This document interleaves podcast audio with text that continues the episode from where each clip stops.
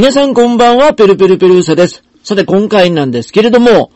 今回はペルペルのマジの一人喋りということで、ペルペルの一人喋りと言いますと、近況の報告をしながら、皆さんに少しでもお役に立つ情報を提供できたらいいかなという例のシリーズなんですけれども、今収録してるのは2月の19日月曜日と、えー、最近天気はぐずつきまして、まあでも気温の方は暖かいと。いうことで、まあ季節の変わり目、天気がぐずつき、でまた寒さ戻る時もあれば、また暖かさも戻ってきたりみたいな、そういうちょうど、まあ中途半端と言いますか、あそういう感じのお天気なんですけれども、皆さん体調の方は崩されてないでしょうか。まあ、今まさに、えー、ペルペルの経営している学習塾の方も子供たちは入試シーズン真っ盛りということで、その入試の方もですね、前半戦が終了しまして、えー、まあ、ペルペルは奈良で学習塾をしてるんですけれども、2月の6日、奈良市立入試が終わり、2月の10日、大阪市立が終わりと。これで一応入試の前半戦が終了と。まあ今のところは全員が予定通り合格しまして、さあいよいよこれから公立高校、子供たちにとっては本命の公立高校の入試が始まりますよ、というところで、まあ公立の入試の方は前期と後期に分かれてまして、まあ前期の方は、まあ割とその、えー、工業科とか、商業科とか、えー、英語科とか、まあ、特別な、そういう学習をするコースの子供たちの受験になってまして。で、後期の方が一般入試で、普通科の入試になっていまして、まあ、今年の場合は、うちの塾では、その前期の方は誰も受けずに、後期の一般入試を目指す子供たちばかりなので、それが3月の8日にありまして、まあ、この3月の8日の一般入試に向けて、今まさに追い込みをかけていってますよという入試体質講座で、えー、子供たちを鍛えてるところなんですけども。でもその入試対策講座の方も、えー、あと残すところ8回だということで、その8回の授業が終わりますと、ペルペルも完全ファイヤーを迎えると。まあ思えば、えー、19歳、大学生の時に始めた学習塾が少しずつ生徒が増えてきて大きくなってきまして、そっからずーっと始めていきながら、まあ時には、まあいろんな人たちにも助けてもらいながら、自分は経営者になり、ちょっと自分の塾の授業からは離れた時期もあり、そうやって銀行で仕事をしたり、で、えー、まあ、小学校の教諭で、えー、小学校の先生になっていた時期もあり、でも、やっぱりもう一回、学習塾自分でやりたいなと思って、で、またこの奈良で、学習塾を始めまして、この奈良で、えー、学習塾を始めて、ちょうど、なんぼでしょう、26年になるのかな。まあ、でも19歳から入れますと、もう30数年ぐらい、この業界におるわけなんですけれども、その、そんだけやってきた仕事が、あと8回で終わりということで、まあいろいろ思うところはあるんですけれども、その話をして しまいますと、めちゃめちゃ長くなってしまいまして、もうそれだけで今回の放送の内容が終わってしまいますので、まあそういうわけにはいきませんので、今日はちょっとそのお金の話も中心にしていきたいなということで、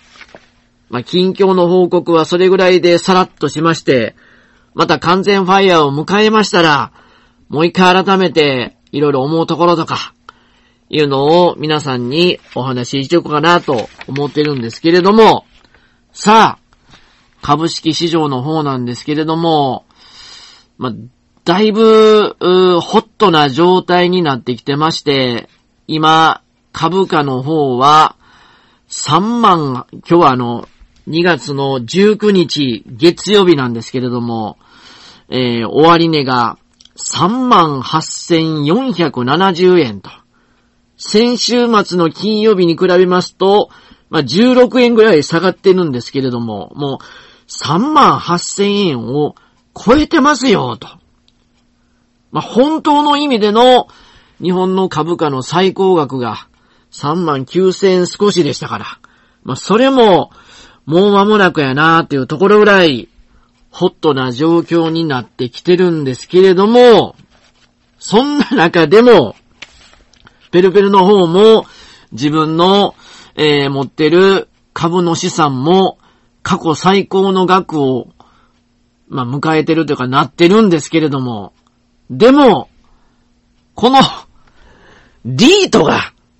めちゃめちゃ不調でして、リートが足を引っ張ってるんですけれども、このリートの含み損がなかったら、もうさらに、めちゃめちゃ、過去最高額、めちゃめちゃええとこ超えてますよ、みたいな、ところだったんですけれども、このリートの方が、含み損の銘柄が多くなってきてるというこの状況なんですけども、皆さんもリードされてる方は、やきもきされてるんではないでしょうか。いやー、これほんまに、なんでしょう。リート今、絶不調というところでして。まあまあでも、その、当初のですね、まあリートっていうのは、まあお金を、まあ銀行などから借り受けてきて、その、やつと、まあまあこの、なんでしょう、リートとかで得てきた資金を合わせて、物件をいろいろ買っていって、で、それで、ええー、まあまあ、その運用した賃貸収入とかを、まあ投資家の皆さんにまた還元していくという、そういう仕組みなんですけれども、まあ、銀行の金利が、日銀が、ええー、まあちょっと上げるかもしれないと。いうところで、まあ、上げるとなると、その、リートにとっては、借入金利が上がることになり、経費がかさみますから、えー、良くないんちゃうの？というところで、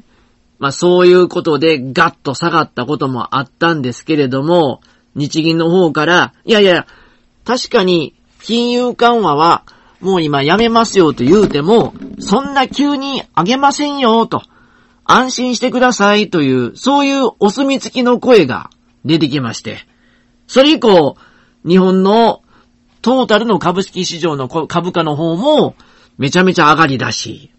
ほんで、リートの方も、一時はですね、あ、そんなに気にしゃんでいいんやったらってことで、また、値段の方も上がっては来てたんですけれども、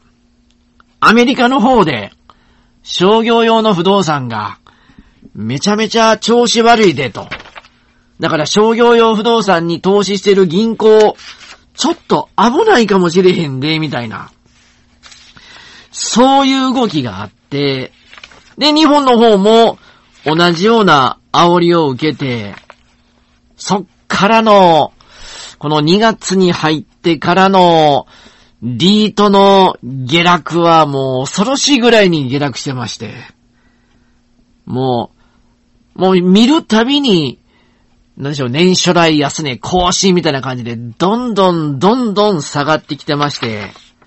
で、前、皆さんにお伝えしてるときには、ペルペルは、リートの銘柄って全部で60銘柄ぐらいあるんですけれども、まあ、今のところはそのうち14銘柄持ってますよ、と。で、これを20銘柄に増やして、もうリート全体の3分の1所有して、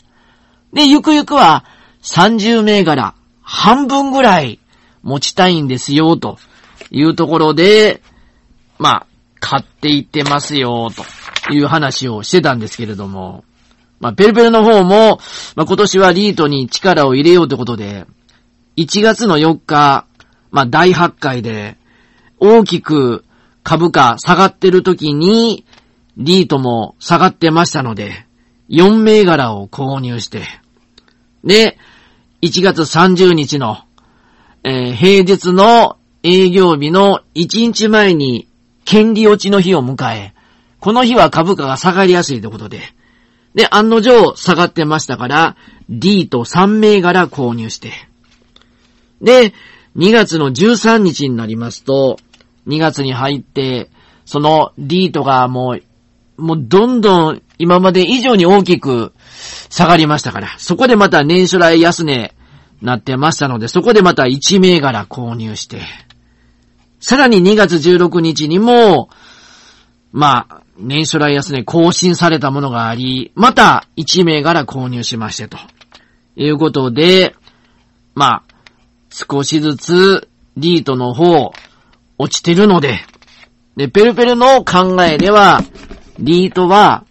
これは中身は悪くないと。確かに、今、あ逆風を迎えているので、えー、まあ人気はないであろうと。で、えー、日本人は、今、どちらかというと、えアメリカの積み立て投資を始めていってて、もしくは、その新ニーサの成長投資枠で株主優待とか、高配当株の方に投資をしていて、リートの方は全く日本人は興味がないと、人気がないと。また、外国人の方も、今外国の方で商業用不動産が危なくなってきてるで、というのは、外国の方では、特にアメリカの方では、えー、もう、なんでしょう。会社にみんなが来て仕事をするというよりは、リモートワークが完全に浸透してきて、そちらの方で、えー、まあ、やってらっしゃる方が、もう大きく増えたので、商業用の不動産から撤退する企業が増えてきて、まあ、その関係で、商業用不動産に投資してるところ、ちょっとこれ危なくなってきてるでっていう状況がアメリカの方ではかなり目立ってきているようで、それに投資してる銀行が危ないという関係もあり、そのイメージが、まあ、外国の人には頭に染みついてますので、当然日本もそうであろうと。まあ、確かに日本の方もリモートワークだいぶまあ始まり出したんですけど、でも日本の場合はまだまだコロナが明けてからリモートではなくて、えー、みんな全員が一堂に会社に集まってきて仕事をするという、そういう感じのところが、やっぱりまだまだ中心になっていて、ちょっと外国とは違う状況にありますよ、みたいな。という風にして、日本の方はですね、またちょっと、状況が海外とは違いますよっていうのがあるので、まあ、ペルペルは、まあ、リートは、まだまだ、あ日本にとって、これは高配当の美味しい銘柄であるというふうに考えてますので、まあ、今年は特にそんな感じで徐々に徐々に、えー、銘柄を数を増やしていまして、今ちょうど、ペルペルの方は、あ全部で、えー、っと、まあ、増やした結果、何銘柄なってんのかな。えちょ、ちょっと待ってくださいね。1、2、3、4、5、6、7、8、9、10、11、12、13、14、15、16、17、18、19銘柄まで増えまして。まあまあ、ほぼほぼ20銘柄ってことで、えー、リート全銘柄60銘柄中の20銘柄近くってことで、まあ3分の1を保有してるんですけれども、まあ前皆さんに言うてる時にはみんな、えー、まあ含み益状態になってきて、ほんで、利回りもいいもんやから、いいキャッシュフローができてきてますよってことを言ってたんですけれども、その19銘柄のうち、なんと、今、こんだけ不人気なリートなので、3銘柄だけが含み益がある状態で、残りの16銘柄は含み損を抱えていると。まあ、そういう状況になっていまして、これちょっとまあこの放送するにあたり、ちょっと計算してみたんですけれども、まあ、あれですわ、えー、トータルして、今、でもね、まだ知れてるんですよ。そこまで、まあ確かに、えー、大きく下がってるとはいえ、まあまあ、なんでしょう。含み、含み損もトータルしたら、その19銘柄でトータルしたら、まだ7万ちょっとなんですよ。含み損がね。その資産としての含み損が7万ちょっとで、7、7万ちょっとで、それで、利回りという、利回りというかその、分配金、まあ、配当ですね。株で言うたら配当に当たる分配金の方が10万以上入ってきますので、まあ、資産としては7万ぐらい目減りしてるんやけれども、キャッシュフローとしては年間で10万生み出してるから、まあ、人気悪い時もあるやろうと。まあ、時期悪い時もあるやろうと。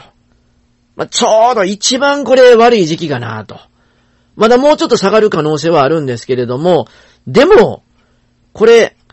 ここまで下がってくると、利回りがめちゃめちゃいい状態になってますから。だから、また、いつか、日の目を浴びるというか、皆さんの考え方が変わって戻ってくるんちゃうかなと。今、ペルペルの持っているリートの銘柄、これまだきちっとはやってないんですけれども、えー、平均がですね、おそらく5.2%ぐらいだと思うんですよ。5.2%。結構な威力ですから、まあまあ5%と考えた場合、100万投資して5%だったら5万円。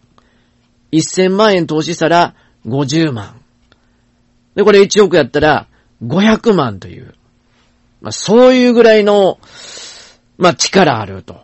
いうところですので、まあまあ、これ、このままちょっと状況悪いんですけれども、まあ、なんでしょう。こ、こんなもんかな？やっぱり後輩等株。で、まあ、リートも後輩と、まあ、株ではないんですけれども、まあまあ、株みたいなもんなので、後輩等の投資、えー、それでファイヤー、えー、キャッシュフローを作りたいという方にとって、やっぱりですね、まあ、後輩等株であれば、銀行、保険、その他金融、通信、商社。こういうもので、こういうキャ、えー、後輩と株でキャッシュフローを作り、で、このリードとかインフラファンド、こういうもので、さらにまた、あ分散していくみたいな。まあ、ただ、このリートインフラファンドは人気がないので、だからこんな風に含み損を抱える時っていうのは結構あると。結構あるけれども、でも今言いましたように、利回りの方が5.2%ってことで、5%超えてるっていうのは、なかなか、これは、あの、美味しいんちゃうかなと。だから資産は目減りする時もあるけれども、しっかりキャッシュフローを作るってことができるので、まあそういう目でですね、ちょっと慣れない人にとってはですね、ドキドキするかもしれへんけれども、でも、ペルペルの方はですね、まだ資産のレベルよりも、キャッシュフローを作ることが重要であると考えてますので、このまま投資していこうかなと。今、リート全銘柄だいたい60銘柄中、約20銘柄を保有しましたので、あと10銘柄ぐらい、まだ人気がなくて下がっていく可能性があるので、年初来安値が出た時に、それを拾っていくみたいなところをしながら、まあ、でも皆さんにちょっと含み損こんな風になってるけれども、でも、キャッシュフローがこんだけありますから。だから、1年でその資産の含み損っていうのはもう取り返すことができるんですよと。まあ資産ですから膨らむこともあれば、まあまあしぼむこともあると。それよりもキャッシュフローを作ることが高配当株投資、ファイヤーを目指す人にとっては大事なんですよと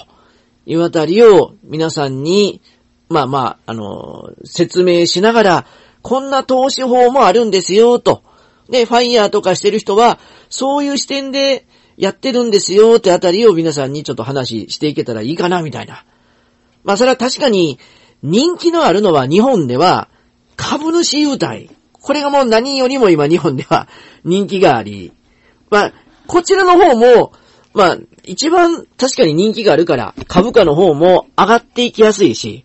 ほんなら気持ちよく含み益もあるし、で、自分の生活の、なんでしょう、こう、潤いを与えてくれる優待もあるから。だから気持ちよく投資したい方は、株主優待を続けていけばいいし。でもそのファイヤーとか、キャッシュフローとか、そういうのを目指す方は、高配当株もいいんですけれども、高配当株であれば、今株価がめちゃめちゃ上がってますから、そうなってくると、もう4%っていうのはなかなか難しい状態になってますから、なってくると3.5%ぐらいかなと。3.5%超えてる銘柄があったらもう十分やみたいな。3%超えても、まあまあ、高配当株かなって言われるぐらい株価は上がってきてますので、まあそういうのになってくると。で、そうなっていきますと威力がですね、やっぱりだいぶ薄れてきます。さっきの例えでいきますと、100万円投資したら3%やから3万円と。1000万円で30万円と。1億でも300万円ですから。それがリートであれば5%、ペルペルの場合今5.2%ですから。さっきも言いましたように、100万円投資したら5万円と。1000万円やったら50万円。1億投資したら500万円。2億やったら1000万円とこうなってきますから。そんだけやっぱり威力がありますので。まあまあ、あの、コツコツと節約を積み重ねて、で、それで、えー、この、ちょっと、いいものが下がってきてるで、と。リートここまで人気ないのは、おかしいで、と。むしろ今、ちょっと躊躇される方もいらっしゃると思うんですけども、ここをしっかりと、自分で信念持ってやっていったら、まさに、まあ、買い時ではないかなと。ただ、そのなかなかこの一番の買い時がどこなのかっていうのは本当に難しいと。だから、ちょっととずつ、まあ日頃から、まあペルペルの場合は、笑いと学びとちょっとした感動があれば、まあ楽しい生活、ペルペルなりの楽しい生活をするのに、そんなにお金はかからないという、そういうモットーで、まあお金を、ちょっとちょっとこう蓄えていってますので、え、それで、そのお金を、また、年初来安値で下がった時に、少しずつ少しずつ買い増していくと。まあ、時には、まあ、その、なんでしょう、あの、分散ということで、まあ、30銘柄まで増やそうとしてますから、その、銘柄、新しい銘柄を買ったり、あるいは、自分の、これまで買った銘柄が、さらに、えー、年初来安値を更新していたら、それを買い増して、難品して、えー、平均、まあ、購入単価を下げたりという風にして、えー、まあまあ、キャッシュフローを増やしていくと。で、また、いずれ、えー、信頼が回復した時には、株価あが上がっていけますから。だから、その時には、また資産としての、えー、価値も上がっていくし、含み損が含み益に変わることもありますから。そういうことを考えながら、このリートについては、投資を続けていきたいかなと。まあ、さっきも言いましたように、今、リートはめちゃめちゃ人気がないと。でも、日銀が金融緩和をやめるとはいえ、いきなりそんな急に金利を上げるってことはありませんよ、というのを言ってますから。だからリートにとっては、日銀の金融緩和の、えー、やめるというのは、えー、逆風にはならないと。そして、えー、まあ、アメリカの方では、えー、みんなリモートワークが中心になってきて、えー、オフィスっていうのがだいぶ撤退していってるという状況。この、えー、商業用不動産っていうのが、ちょっと良くない状況に海外、アメリカでは特になってきてるで、と。だけども日本はどうですかと。日本の方は、そこまでリモートはまだまだ浸透してませんよ、と。え、日本の方はまだまだオフィスに帰ってきてますよ、ということから、え、外国人が思ってるほど、日本の商用用不動産っていうのも、全然大丈夫ですよと。むしろ外国人が商業不動産を買ったりしていて、家賃を上げたりもしていってるので、えー、その、えー、日本のリートのですね、えー、その、まあ、売り上げと言いますか、えー、儲けというのも増えてきてるというふうに考えることもできるので、そこまで、えー、そんなマイナスに見る必要はありませんというところで、まあ、ペルペルは今こういう風な状況ですけれども、このまま投資をしていき、キャッシュフローを増やすということで、まあ、間もなくペルペルはファイヤーを迎えるんですけれども、まあ、株変態と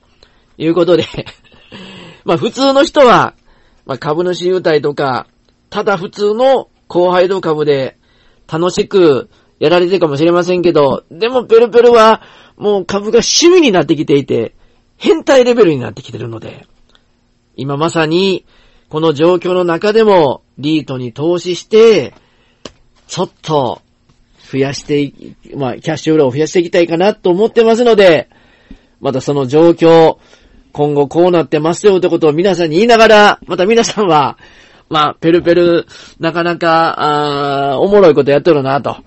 自分もやってみようかなって方は、参考にしてくださったらいいですし、あいつまた失敗しようたわ、ということで、笑ってくださってもいいですし、まあ、このまま続けていきたいと思ってますので、また報告していきますから、楽しみにしといてください。最後まで聞いていただいてありがとうございました。